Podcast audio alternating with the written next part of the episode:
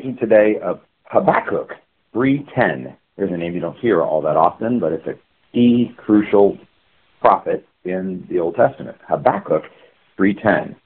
It says, The mountains saw you and quaked.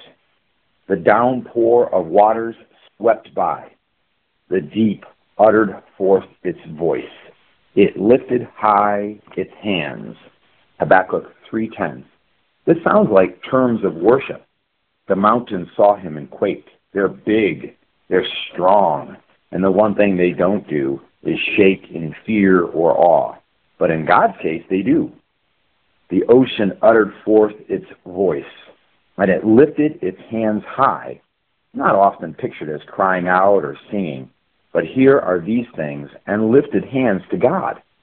God truly is awesome. He deserves from us things that without him we would not be capable of. You can praise God today despite your situation because God makes it possible. You can find an inner joy despite your suffering because God makes it possible. God wants nothing less than what's best for us. When we're going the wrong way, He opposes us. When we're going the right way, He supports us, encourages us. God chastises those whom He loves and sends the Holy Spirit to encourage us every single day. Lift up holy hands. Raise your voices. Meet with the church on Sunday. Praise God.